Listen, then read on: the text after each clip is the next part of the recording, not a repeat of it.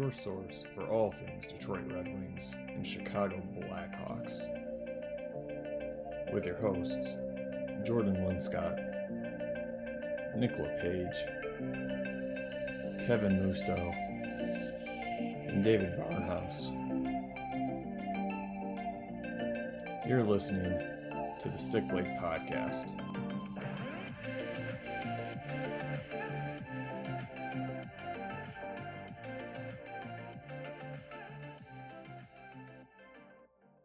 Good evening, ladies and gentlemen.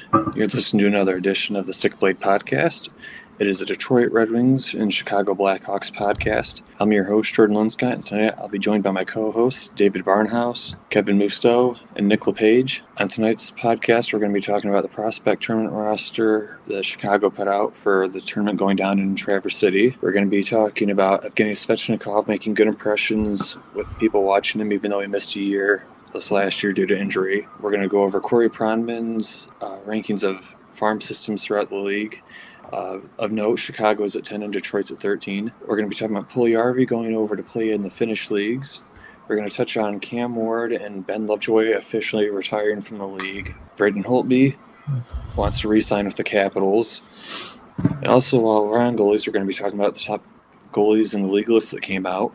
We're going to talk about the Evgeny Kuznetsov cocaine, uh, I guess, issue that came up this week. A bit to talk about there and just sort of, I guess, break down. And then we're going to wrap with a segment where we're basically going to be talking about who should be in the rafters for the Hawks and the Wings organizations who isn't in them currently. So we're going to go ahead and just jump right into the episode tonight. Uh, the first thing, obviously, Chicago announced their prospect tournament roster for the tournament in Traverse City. Um, basically, for those who don't really follow it, it's a tournament where a bunch of teams get together, they bring their prospects, and they have a tournament in Traverse City. I believe it's three days, but place basically it just gives each team a place to watch their prospects play against potentially future NHLers and get an idea for where their farm system is at. In terms of Chicago, obviously, a couple of the big names uh, Adam Boqvist on D, Kirby Dach. Chad Krys is also going to be there on D. I mean, we talked about him, I believe it was two episodes being sort of make or break for him. Um, Ian Mitchell is going to be there as well. Uh, Alex Nylander, the other pickup that we've talked about recently. So just basically, it's a place where teams can try out prospects in their system.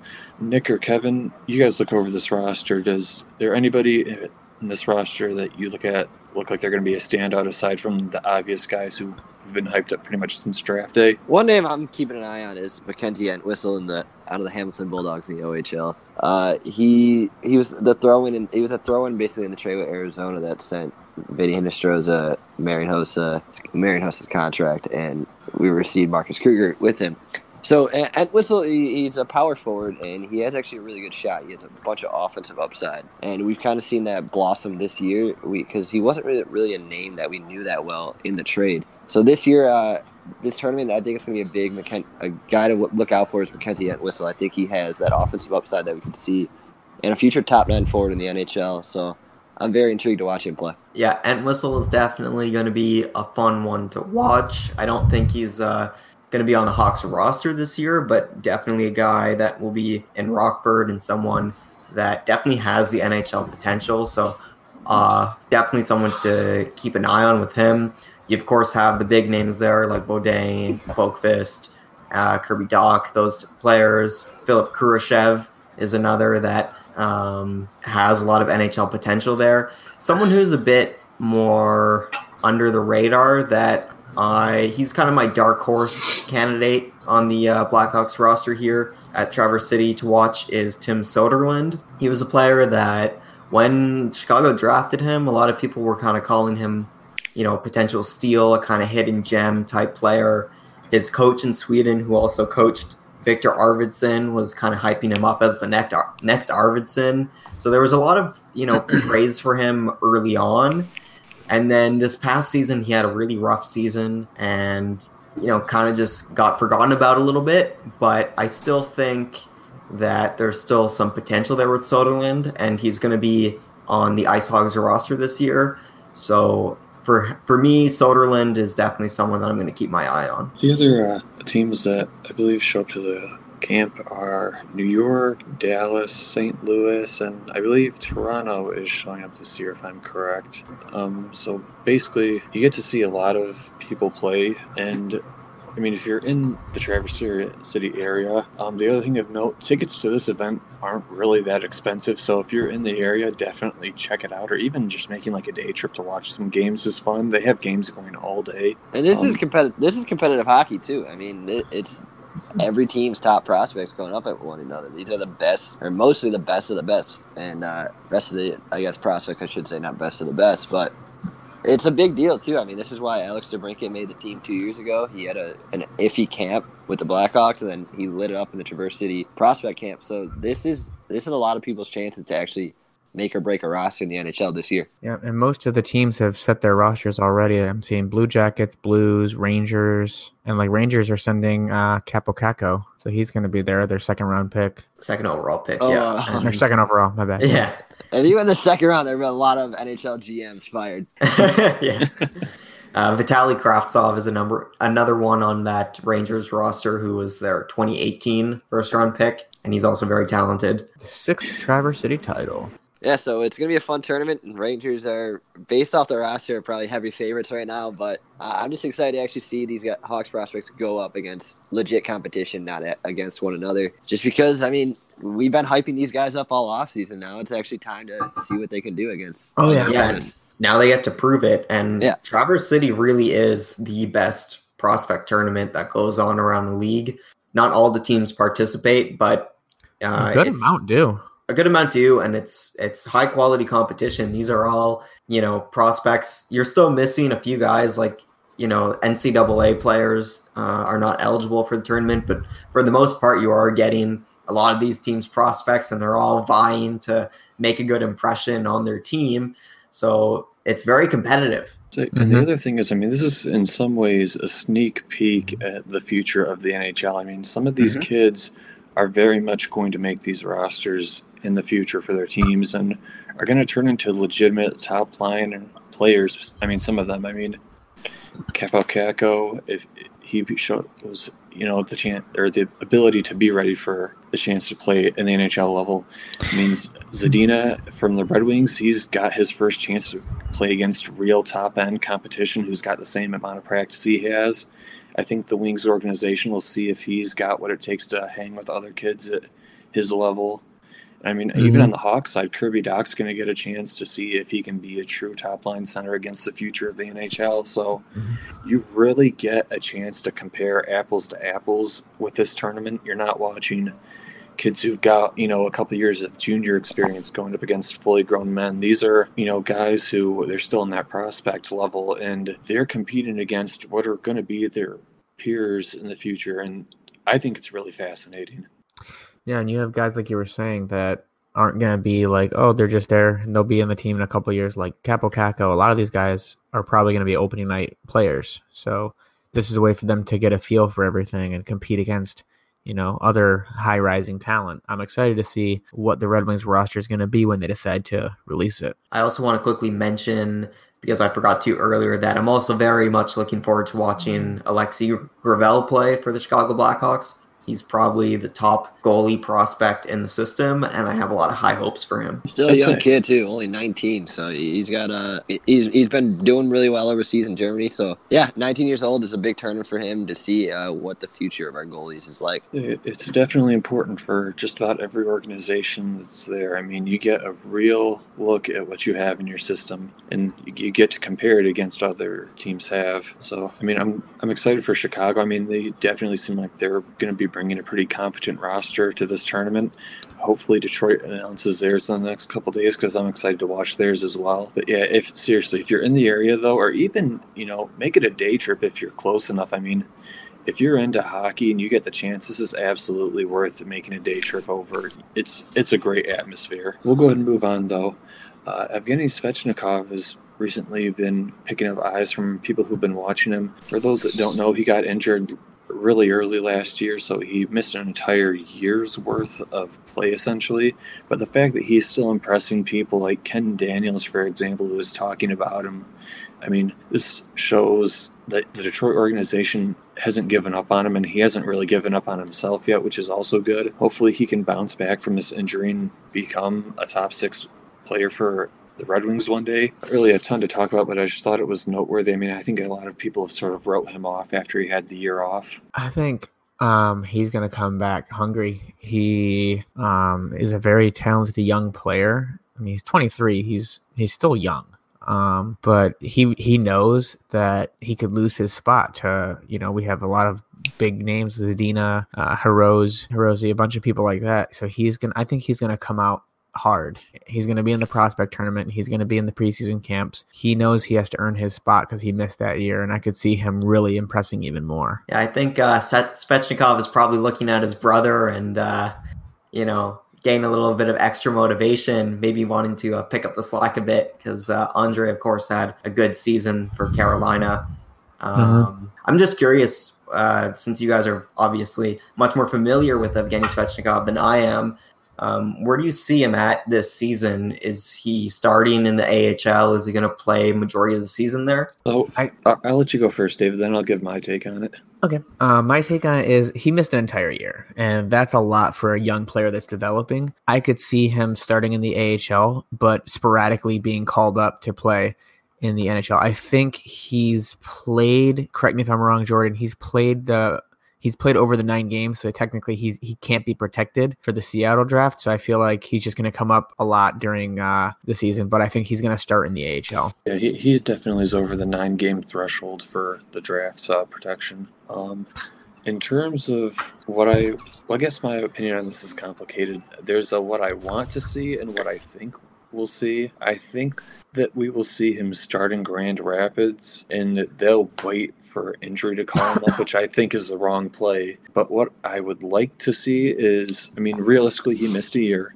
So that matters. I would like to see just a brief stint of warm up games in the AHL and then bring him onto the Wings roster on the third line. And the reason I don't want to see him on the fourth is because Detroit tends to run their fourth line as a shutdown slash grind line. And that's just com- completely the opposite of how he as a player plays. I mean, he's very much a big, well, potentially big bodied scoring winger, similar to Anthony Mantha, but not as power forward ish. So I want to see him on the third line with a center who can actually feed him pucks. I mean, mm-hmm. Detroit's center depth is actually perfect for him right now because, I mean, you can put a guy like either Nielsen or Filppula between him at the 3C, and those guys can actually feed him pucks and decently so.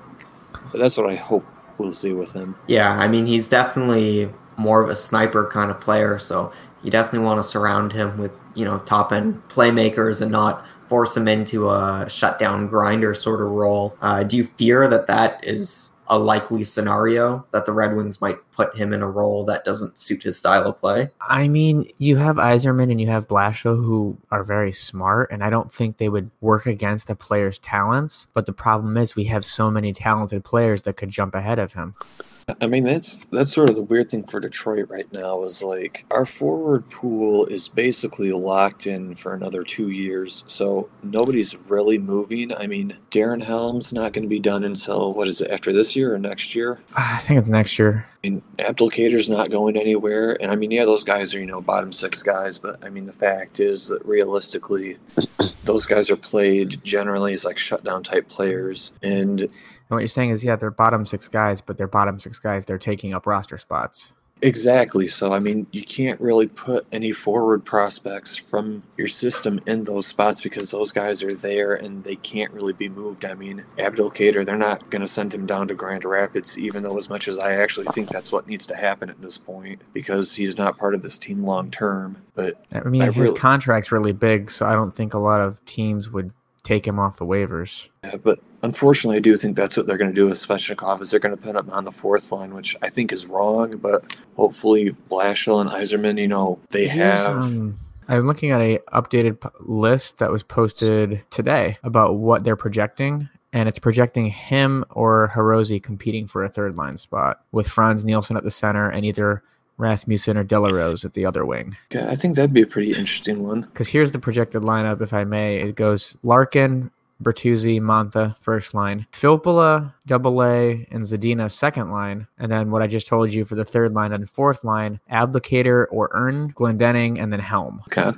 I don't agree with their defensive pairings. I feel like there's a lot of guys that we've talked about that should be ahead of these guys, but they're older players and they're veteran players, so of course they're going to be on the team. Yeah, I don't know. I just think like you know a player like De La Rose should not be taking a roster spot away from Svechnikov. You know, De La Rose feels more like a fourth liner to me. Like I could see him taking Helm's spot. What I would think would actually make more sense is after this year, they have De La Rose be on the fourth liner. And I mean, because realistically, I don't ever see him more than a fourth liner, which is perfectly fine. But comparing him to Svechnikov, for example, I mean, it's not really a contest. Svechnikov has the higher end ceiling. Yeah. And I think Yzerman is willing to gamble on a guy who has a higher end ceiling developing. Yeah, I'm sorry, Jordan, but uh, your boy uh, Sorav uh, Villy, sorry, Harvey. sorry, Harvey's not even on this projected defensive lineup. Uh, he, he's going to be an injury call up this year, I'm pretty sure. But I mean, we'll see what happens with him. I don't know. Ola Warkowski is on it, but Seider is not. Really? Yeah, um, they have DeKeyser, Mike Green, Cholowski, and then Hronek or Kronwall, and then Nemeth or Kaski, and then Ericsson or Trevor Daley. Trevor Daley just shouldn't even be there. He's trash. Nice thing is though that after the season, that defensive roster is going to be completely open. So there's going to be plenty of people who can take jobs. And we're gonna have cap room to bring in someone too. Yeah, this uh, topic sort of uh, diverged a little, so we'll get back on topic. Uh, Corey Pronman from the Athletic Key uh, released a list of the top ranked farm systems in the league.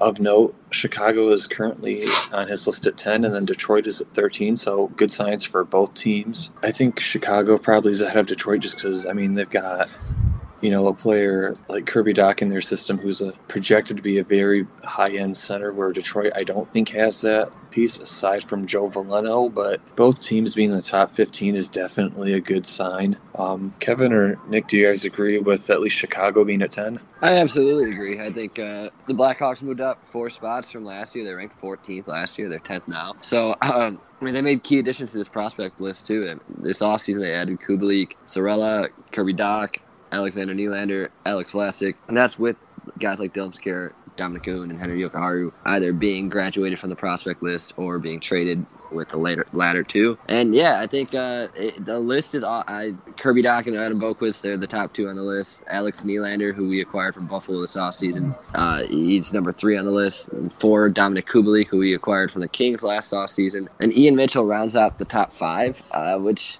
I think Ian Mitchell's a guy that he, he's he's going to be one of those just solid top four D men. He's not he's not going to be an elite NHL defenseman, but he's going to be a competent NHL D man, and I think he's he's often overlooked when it comes talking about the Hawks D man, just because we had Boqvist and Jokiharju for so talking about so long, but now Ian Yeah. Mitchell's starting to get noticed, and it's well deserved.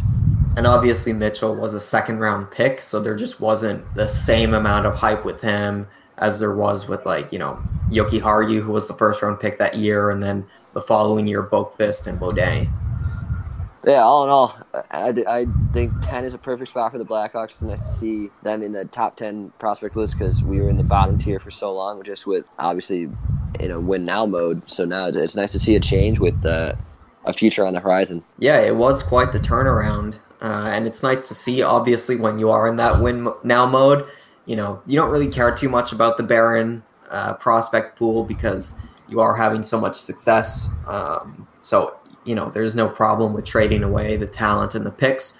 But uh, yeah, they're in that more kind of retooling mode now, and it's nice to see that they've done such a great job at um, restocking the cupboard there.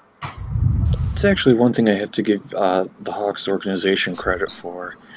Oftentimes, when teams go into "quote unquote" rebuild mode, it takes a while to restock the cupboard with you know valuable assets.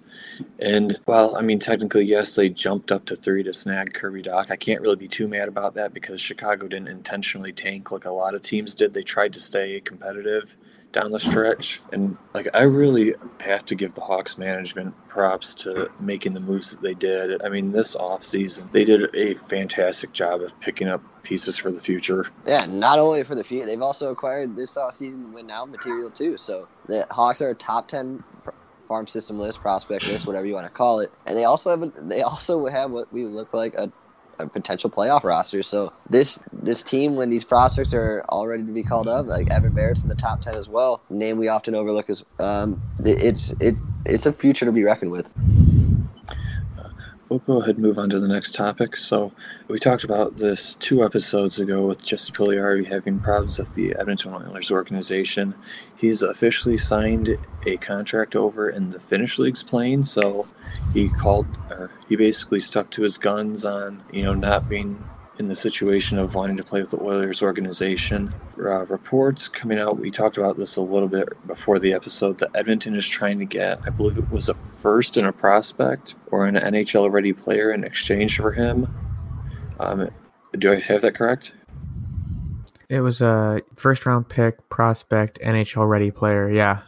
So, I mean, as much as I could get that Edmonton's trying to, you know, salvage a situation. I don't understand how they think that they're going to get a first round pick for a player who obviously don't who obviously doesn't want to play for your organization. They're dealing from a position of weakness at this point. I mean, obviously, you know, like any negotiation, you ask for more than what you expect to get and you try to meet in the middle, but I think a first plus a prospect is just greedy at this point if that's what they're honestly trying to get. Yeah, I mean, Elliotte Friedman was reporting, I think just today as of recording, that uh, Edmonton right now is in talks with both Carolina and uh, Tampa Bay. So there are teams that are interested. Uh, I highly doubt those teams are interested in that asking price, but you know they'll be ne- they're negotiating right now and we'll see where those talks lead to yeah one thing to note too on the contract that you signed overseas in finland is that it's there's an nhl opt-out clause by de- December 1st. So December 1st hits and the situation's not solved, then Puljujarvi's overseas for the rest of the season. So, uh, but it sounds like something's going to get done soon. So Puljujarvi will be back in the NHL, it seems. Uh, but yeah, who would have thought Puljujarvi would have been in the news more than Mitch Marner this offseason? I would never guess that.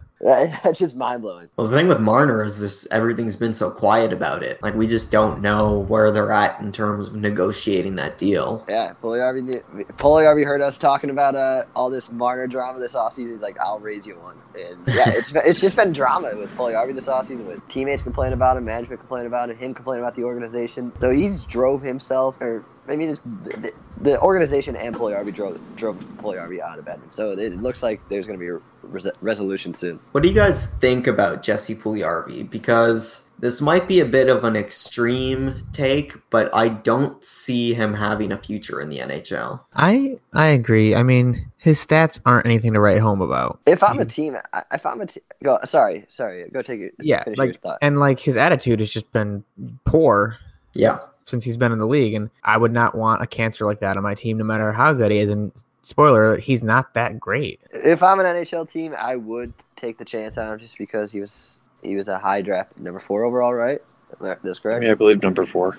Yeah, I, I'm yeah. I'm taking the chance on him if it's a buy low opportunity, like it seems like it's going to be because Edmonton's not going to get what they want in return. I'm taking the chance on him just because he has that high ceiling still. I mean, we've seen guys like Dylan Strome that it took him a while to develop. So you never know what Puljujarvi might find if he's in the right situation. Okay, Nick. So if it's a buy low situation and they don't get what they want, what do you think they're going to get for him? Uh, if I'm if I'm an organization, I'd give up a second round pick at most. Interesting.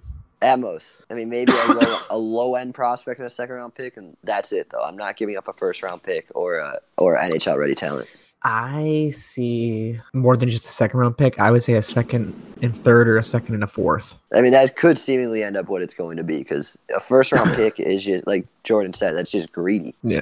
The thing about first round picks also is, I mean, I don't think any team is realistically going to deal their first round pick, especially right now because, I mean, the season hasn't even started yet. I mean, could you imagine dealing your first round pick for this year? You're out of the playoffs, and that's a lottery pick, and you just spent it on a kid who realistically has not proved it at the NHL level. I mean, yeah, it was. It's just a risk that is unnecessary to take. I mean, like, like we we've said throughout, he's a cancer, and we don't know how he's gonna fit with a new team that he might end up with, like Carolina or Tampa Bay. And and the East is one of those conferences that you, it's a wild card, and you never know what's going to happen. There's teams that constantly float in and out of the playoffs over there. And like you said, one bad year and you gave up that first round pick, and then Edmonton could be feeding the lottery. Yeah. Yeah, and I mean, at the uh, draft this year, Chicago tried moving Henri Jokiharju for a first round pick. This was before uh, they ended up moving him for Nylander. They tried moving him at the draft for a first round pick, and no teams were willing to bite. So not even Jokiharju could get a first round pick. And I think at this point, we can probably agree he's a better prospect than Puljujarvi is. I mean, I would- personally, I think that if a team is actually going to pick up Puljujarvi from Edmonton, I think in terms of the actual draft pick, a second is as high as you will get. I don't see any team being willing to part with a first rounder. Just, I mean, I mentioned already, but Edmonton's already dealing from a position of weakness, and then he's not proven at the NHL level either. So that'd be just a ridiculous gamble for a second round or for a uh, first round pick. But I- I really think it'll be a third plus prospect, even because I mean, Edmonton Yeah, has I don't no even see a leverage. second round pick. Eh, like you, like you said, Jordan, Edmonton has no leverage. I don't know what they, why they think they are controlling these negotiations and trade offers. It's not. It- It's not their negotiation and control. Honestly, it's what other teams are willing to offer, and they're gonna have to take the best offer. I think we pretty much covered just about everything to talk about with that topic, so we'll move on. Uh, news coming out that Braden Holtby wants to re sign with the Washington Capitals. So, good news for them. I mean, he's been their number one goaltender for a couple of years now. He's always, you know, in the mix for good goaltenders. I mean, I don't think if he's had really a bad year that I can think of in the past couple of years. And I still think he has the potential to be a number one goalie for at least a few more while they're still in their window with guys like Ovechkin, Kuznetsov, Backstrom. So I think him wanting to re-sign with Washington is a great sign for the Capitals organization. Yeah, Yeah, he's got uh, he's got one year left at six million dollars. Do you think he takes a discount on the next deal? I would. I, I, that's the, the point I was going to make, Kevin. Yeah, I think so. I mean, you're not going to see. He deserves Bob like type money, but with resign, usually if you sign a contract extension, you're not going to get the most out of it. You're gonna, if you want to be back, you're going to take a discount because uh, signing like Bob would that would put Edmonton or not Edmonton. What am I talking about? Washington into a tough cap situation. We'll see what he does. I think he's going to try and get a big money deal. You think he goes to free agency, or he tries to negotiate big money out of Washington? I think he tries to negotiate big money out of Washington. And at the end of the day, because I, I live in the area, I think he stays. I think he'll take a discount, but not a big discount because he knows he's like the centerpiece of their goaltending. goaltending. I think it becomes tricky because Washington is not in a good cap standing right now. No. He's all over their social media, though. I, would be shocked if he wasn't willing to at least just take like a somewhat discount to stay with the team. Because I mean, it seems like everybody in the area loves him. I mean, I always see him on you know the Caps Facebook posts. You know, like they're following him around the area. Yeah, and if it's not because I live in the area, if it's not an Ovechkin jersey on people, uh, like half the time it's a Holtby jersey. So he's a, he's a face of the franchise. So I could see him taking a discount, but at the same time, I still think he tries to get paid. So would you think like nine million, David? Would you say you take nine nine and a half? I think he'd go nine nine and a half. That's a that's a contract I think that worth handing out to a Braden Holtby elite level talent. Yeah, and he's still got a lot of good years left in him too. How many years do you think that he takes if he signs nine million? Do you think he takes you know three or four? Or do you think he tries to make make it like six? So I would say six to seven. I'd say six. he? I mean, Washington likes to sign long contracts. If you look at uh, their He's current tw- deals that they have, like Kuznetsov has another six years on his deal. Oshie has another six years. Like uh, John 29. Carlson, another seven. So Washington signs like really lengthy The thing, contracts. with, the thing with him though is he's 29, and I'm sure they're gonna draft and develop some younger guys. So I'd say like five to six. I think six years at nine would be pretty fair for him. It gives Washington plenty of time to find another goaltender in the uh, draft to replace him with. And I mean, by the time that deal's up, I think either Washington will have already found that player, or they're they'll just be willing to accept the fact that their runs are over. Yeah, I mean that goalie prospect they're probably putting a lot of faith into right now is Ilya Samsonov. Yep, good Mhm, point. Samsonov. You know, another Russian in Washington. Not not too surprising there. Say Washington seems to seems to have a thing for the Russians. I mean, Ovechkin, Kuznetsov. That's that's pretty dynamic for them. No, but yeah, Samsonov's a good. Uh, he's he's a, one of the top goalie prospects probably in the NHL right now. And Yeah. Kind of had a rough year in the AHL with the Hershey Bears, but yeah, they have a lot of faith in him. They're hoping he's the next goalie of the future. There, he's only 21 right now, so or 22 now, but still, that's a lot of time. Goalies usually don't crack the NHL until like 24, 25. So hope he will during that contract extension. He'll be hope he's back up and then be the future of their goaltending tandem. While we're on the uh, the topic of goaltenders, we'll talk about the uh, goalie list that was put out. So a list came out of the top 10 goaltenders in the NHL. Um, there are a couple names on the list that you would expect, but there are quite a few that were left off. Um, the one that really confused me the most is Jordan Binnington was, I believe, either two or three on the list. I mean, he had a great Stanley Cup run, no doubt, but I don't think one year makes you a top goaltender in the league. I mean, goaltenders have flashes of hot and cold. So yeah, I don't agree with Binnington being that high. Uh, like you said, he, he didn't even play a full season. He played half a year in the NHL and got called up and had that nice run in the playoffs. But he showed signs of not being he, like he, there was times in the playoffs where he struggled. He struggled in the playoffs, and you know, you, you there's a he showed that he could get rattled. He wasn't as cool and calm as he always is. But yeah, uh, being I think it's th- ranked third third best goalie in the NHL right now. I think it's just ridiculously high. Says, my list says it was eighth. Oh, eight. Well, still, I, I, I don't think he's a top ten goalie just with all the goalie talent in the NHL right now. I think they had him top three for Central Division. Yes, that's what it okay, is. maybe that's, that's, what I'm thinking of. But either I mean, way, even eight is still high. He yeah, was, it, he was NHL rookie. He was a finalist for NHL Rookie of the Year. He had a goal allowed average of 1.89, fourth in save percentage at .927, and five shutouts in 32 games. He helped them earn their spot in the playoffs. No, there's. I'm not denying that. It's just it's premature. The standings in January third when he came up. It's just the li- like the, all the lists that they all the lists that they put out this offseason, like D man forwards or centers and wingers. There's a lot of people made that list just based off their name, like what they've done. Mm-hmm. And so if the, if they were going to maintain that consistency, you would see these goalies who had good years last year and great careers, they would be on the top 10 list. But it seems like they went different a different route with this. To me, yeah. the list really just feels like top 10 of 2018, 2019. But even then, like I think Pekka Rinne is not a top 10 goalie in the league anymore. They have him at nine. And then like John Gibson, they have at 10. I actually think he should be higher on the list. I mean, Pekka Rinne had 42 wins. He was he's fifth among active goalies in wins and third in shutouts among active goalies. So he is good, but he's I think like you said at the downtail of his. And I think that's sort of the thing with this list that kind of bothered me was it seemed like a lot of recency bias was in this list. Mm-hmm. Very much, you know, how did the last two seasons pan out, and that's what we're going to make this entire list off of. But if that's the case, and uh, wait, sorry, I lost my train of thought. But yeah, I, I agree the recency, but the recency i don't know i was just about to but yeah the recency bias is definitely full effect but if, if we're going to talk recency bias then how did robin lehner get off the top 10 goalie list he was a best Vezina yeah finalist. that's a strange one that, yeah. like, and then even among Central Division, they didn't even have him top five. How yeah, is John right. Gibson even on the list? I think John Gibson's a really good goalie. Uh, I would actually put him higher on the list, honestly. He's just on a terrible team. He's on a terrible team, and that's the problem. Like, there's no support for him on that Anaheim roster, but John Gibson True. is definitely a really top goalie in the league. Yeah, so I mean, just if we're going off just last year, then Leonard deserves to be a top ten goalie. He, uh, he was a he was the top three in Vezina finalist, so I don't know why he's not top ten goalie in the NHL. But yeah, I mean, it's just uh, you know another rant about the list being me being biased about my player my team's players. But yeah, so kind of frustrating, confusing, but. Mm-hmm.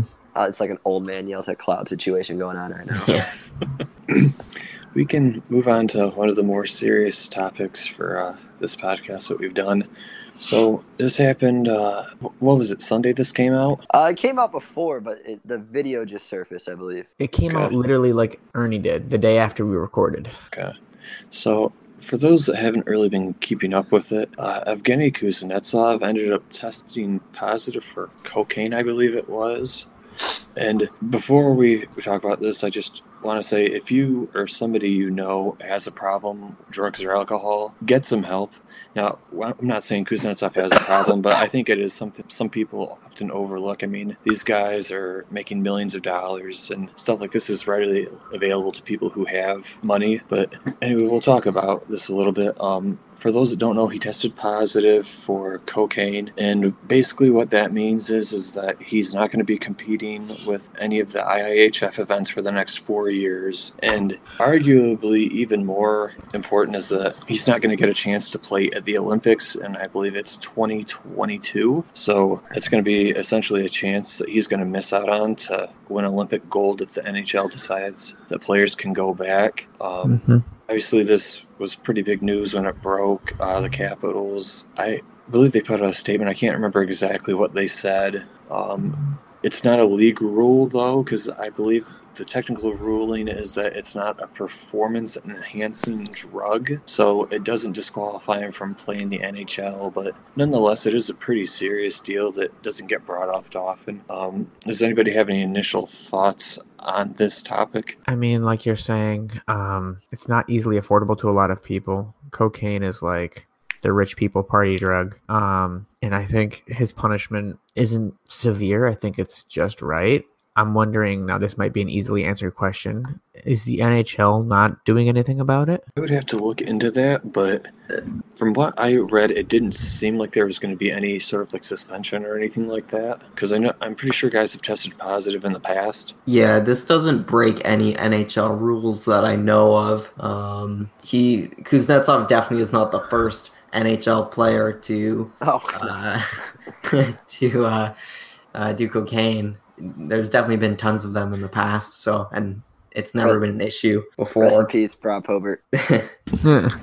No, but yeah, uh, yeah, it's.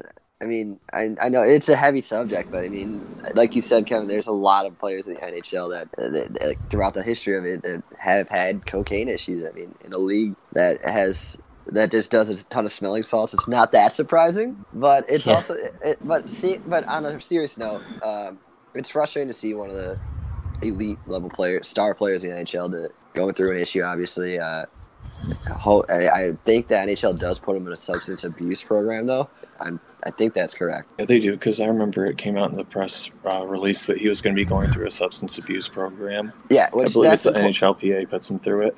that's important to note. Um, yeah, but just seeing like a top player like Kuznetsov getting through this, you know, or seeing that video is kind of disturbing. He was, I think he's seen him on the phone. He was FaceTiming someone or something. But yeah, Mhm. hopefully he gets the help he needs. Uh, he's a great NHL player. Love watching him on the ice, and yeah, hopefully uh, this is just a low point in his career. And doesn't backtrack.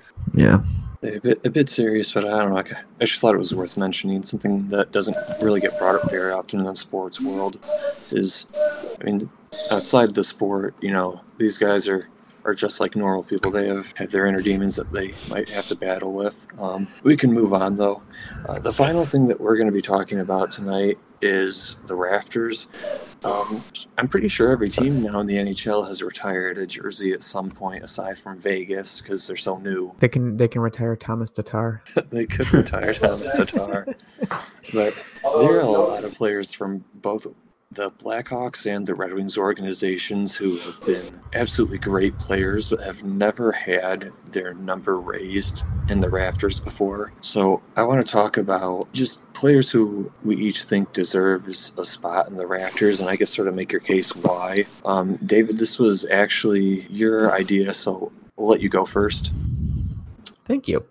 Um, I mean, I said it in the pre-show, but my favorite player of all time as a Red Wing as a kid, uh, Sergei Fedorov. I saved up allowance money to buy a jersey in an adult size, so I knew I could wear it forever and ever. Um, I still do wear it.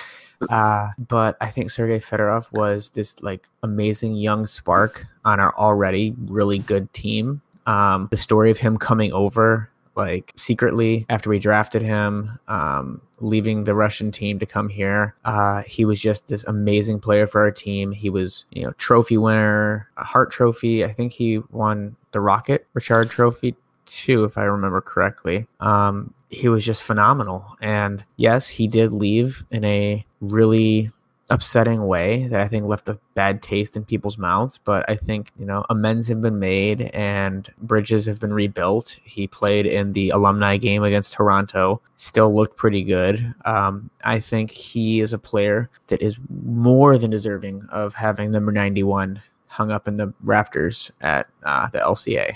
I- think that's a pretty fair argument. Also, to note, he was one of the you know the first Russians to really be part of that dynasty that was the Red Wings. So hmm And then we just said, you know what? Bring in more Russians.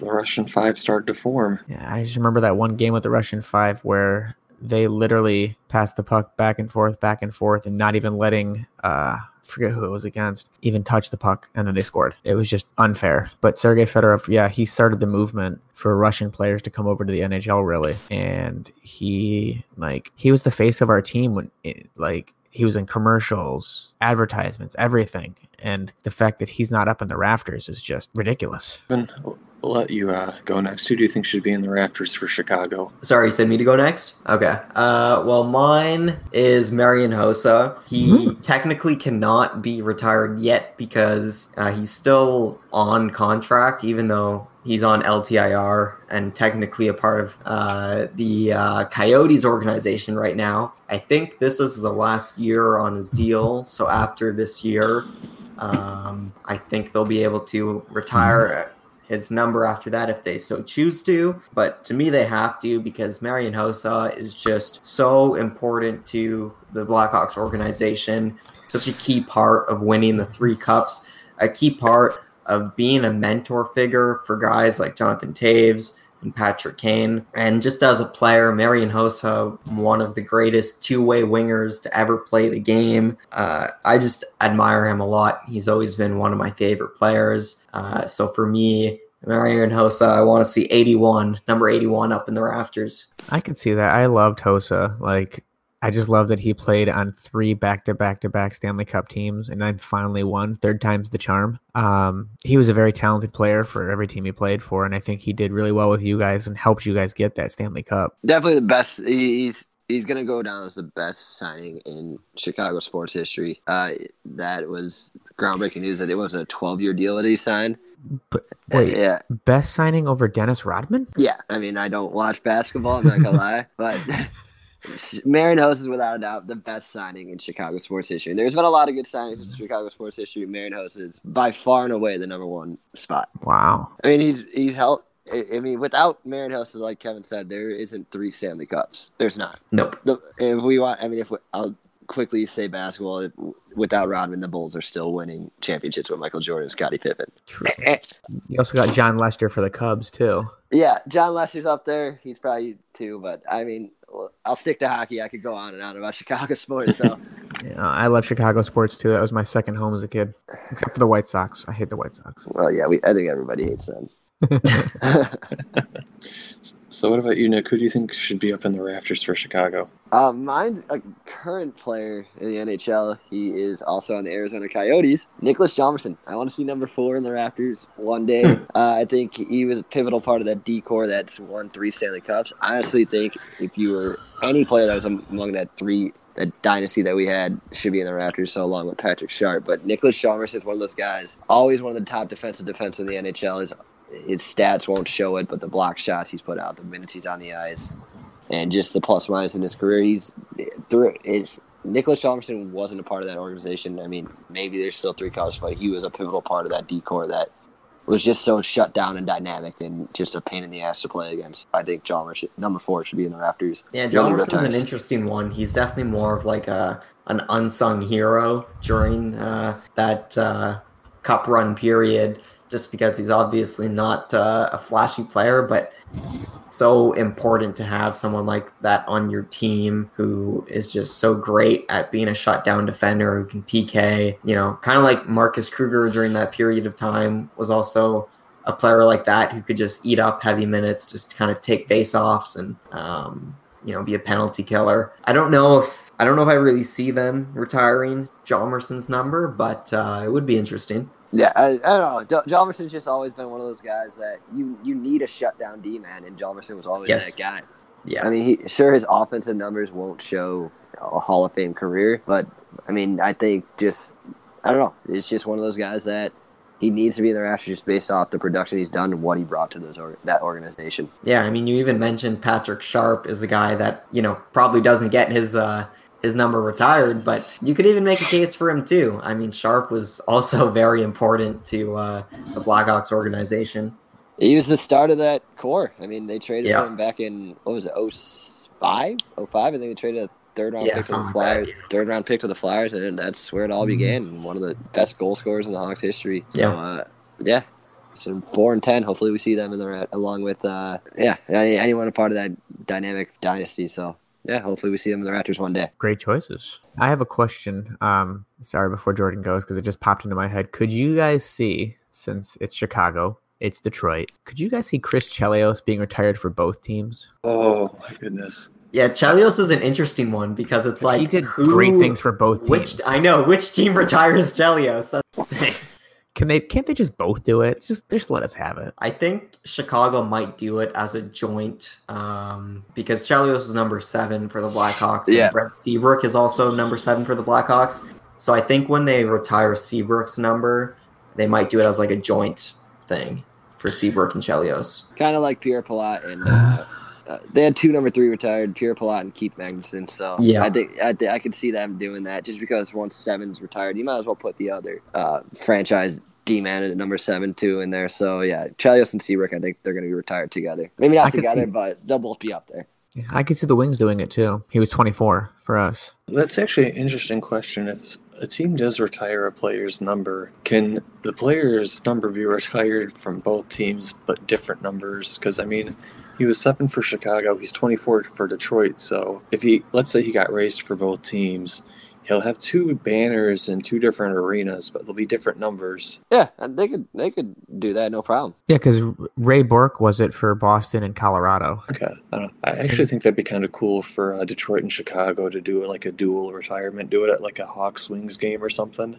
Yeah, there's a list of a few guys. Um, Scott Niedermayer, Red Kelly, Tim Horton, Patrick Roy, Mark Messier, Ray Bourque, Wayne Gretzky, Gordie Howe, and Bobby Hull. Now when So- now when the Hawks retire Roenick's number twenty seven, they won't be retiring Johnny Oduya just because he wore it. Just just, just want to clarify for everybody.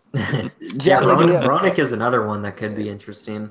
he, he'll be up there eventually. He's part of that Hawk. He's part of that franchise still to this day. So Yeah. he he'll be up there. It's just all in due time. All right, Jordan, you're the last. Sorry, Joe. We made you wait. You're good.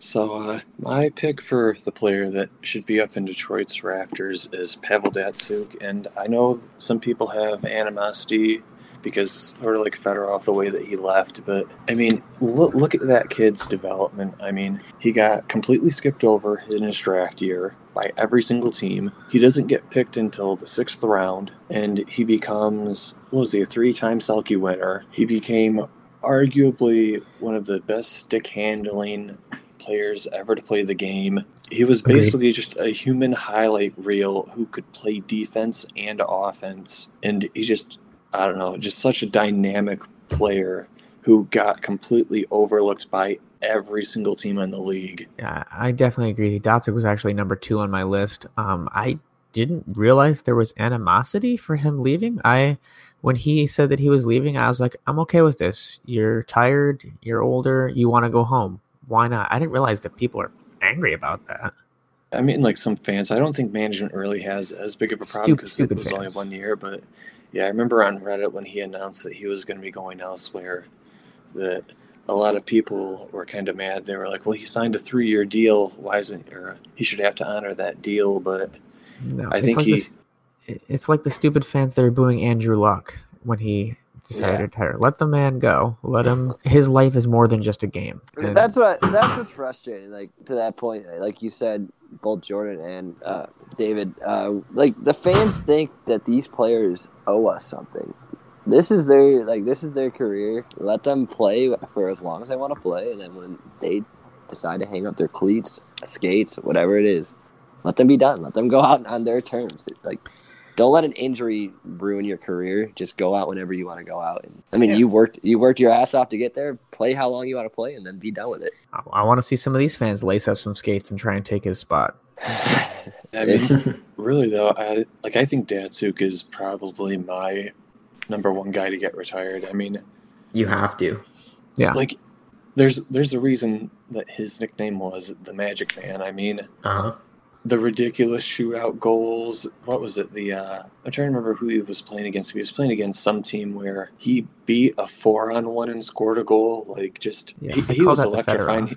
Like I guess the best way to explain or to describe him was he was Fedorov and Athanasiou mixed into one player. He was Houdini on, on ice. But just I really enjoyed watching him play, and I thought he was absolutely key for Detroit's success throughout the years. And the fact that he got overlooked, I think, just makes him that much more memorable because nobody really expected much out of him. I mean, he got picked in the sixth round. Yeah, Jordan, do you remember when he uh, made the two Shark players run into each other? Yeah, see, who was it? Uh, like one was sitting there defending him, the other one was chasing him. Yeah, he I just choked does on my water. between- I was drinking a glass of water. I started choking. I was laughing so hard. Yeah, the one just checks into the other one from up front. I remember that one quite a bit. Yeah, I mean, certain Deke moves are now described as Datsyukian. Like Mhm. he's, you know, he's a he's a, a game changer. Really, I mean, you have to honor a player like that. and like he made an impact on the entire league. Like people saw him like that. Like you were saying, it's like when Nick Lidstrom retired, you had like Black. I forget which Blackhawk player it was, but he was like, "Thank God Lidstrom's retiring. Not have to deal with him anymore." Like I'm sure a lot of players were happy when Datsyuk left because they're like, "We don't have to deal with him making us look bad again." yep. Who was it? I think it was one of the Stars goalies in uh, the shootout where he did that really awesome bait with the stick, where he just Was it strung him along. Yes, or like he just pulled out the stick and made him flop onto his side. Ah, I would have just retired if I was the goalie after that. Was that one? And there was the uh, the really slow one where he bounced it off the goaltender and like slow mo behind him. That was the other really memorable one. Was it the one against the Blackhawks where he chipped it over the goalie? Sorry. I don't remember if that was who they were playing, but it was a memorable Datsyuk goal. That's all I remember. Chip shot. Anyway, Yeah, it was the Blackhawks. I'm sorry. it was against Niemi. Well, that explains it. But either way, I think that he really deserves to be retired. He was absolutely a stud, and not only that, I mean, nobody saw him coming, which made it even better for me. Yeah. But I think we can all agree, though, the team that really needs to start retiring jerseys is the Arizona Coyotes. I mean, they have who is it now? Pavel Datsyuk, Marian Hossa. Um, So many legends. yeah, so I so feel many like they legends. should retire Shane Doan. Yeah, they have to retire Shane Doan. I hate that asshole, but yes. they I mean, have to. I hate that piece of garbage Yeah. too. I don't like him either, but I mean, he's also like the Oh, only he's a- player who, you know, has stuck around and really been that face of the franchise for him. Yeah, no, I agree. I mean, that, that Shane Doan will be retired. Come time will tell. But yeah, Shane Doan's the uh, when you think Arizona Coy- or Phoenix Coyote or whatever you want to think of the Coyotes, it's Shane Doan. Shane Doan's the first person to come to mind. I haven't looked online. How much do you guys think it would cost to get a Pavel Datsyuk, Marian Hossa Arizona Coyotes jersey? Uh, Wouldn't that be like If they the could best make a jersey that ever? wasn't ugly as, if they could make a jersey that wasn't ugly as shit, yeah. oh, like the, uh, yeah, it, like their alternate jerseys, those are ugly. But yeah, I, I, I don't know. That'd be a cool jersey to have. I mean, That'd be hilarious. yeah, Mary, Phoenix- Arizona Coyotes legends, Pavel Datsyuk, Marian Hossa, no Stanley Cups. Hard to believe. Can't believe it. A team that never was. I think this one's the one you were thinking of, Jordan. Yes, this is it, the Nashville one. It was Nashville, not Dallas. I remember it was uh, one of the uh, the Southern teams. But yeah, that that was the goal I was talking about. But anyway, we can wrap tonight's episode up. So, so we've been going on for a minute. Um, if nobody has anything else to talk about on tonight's podcast, um, I'd like to just wrap it up by saying thank you to everyone who's tuned in and has listened to the podcast so far. We appreciate you guys listening. If you would like, feel free to give us a follow on SoundCloud. We're going to assume, as of right now, that's where you found the podcast out. But fingers crossed, we will be on iTunes within the next week or so. So feel free to look us up if you enjoyed the podcast and give us a five star rating if you enjoyed it. Uh, ratings on iTunes really help out in terms of getting a podcast out there. If you want to contact us, you can contact the podcast on Twitter. The Twitter handle is at StickBladePod. And if you want to send us like an email, you can email the podcast at stickbladepodcast at gmail.com. So there are plenty of avenues to get in contact with us and follow the podcast. And with that being said, I'd just like to thank you all for listening. Have a great evening. This has been another edition of the Stick Blade Podcast.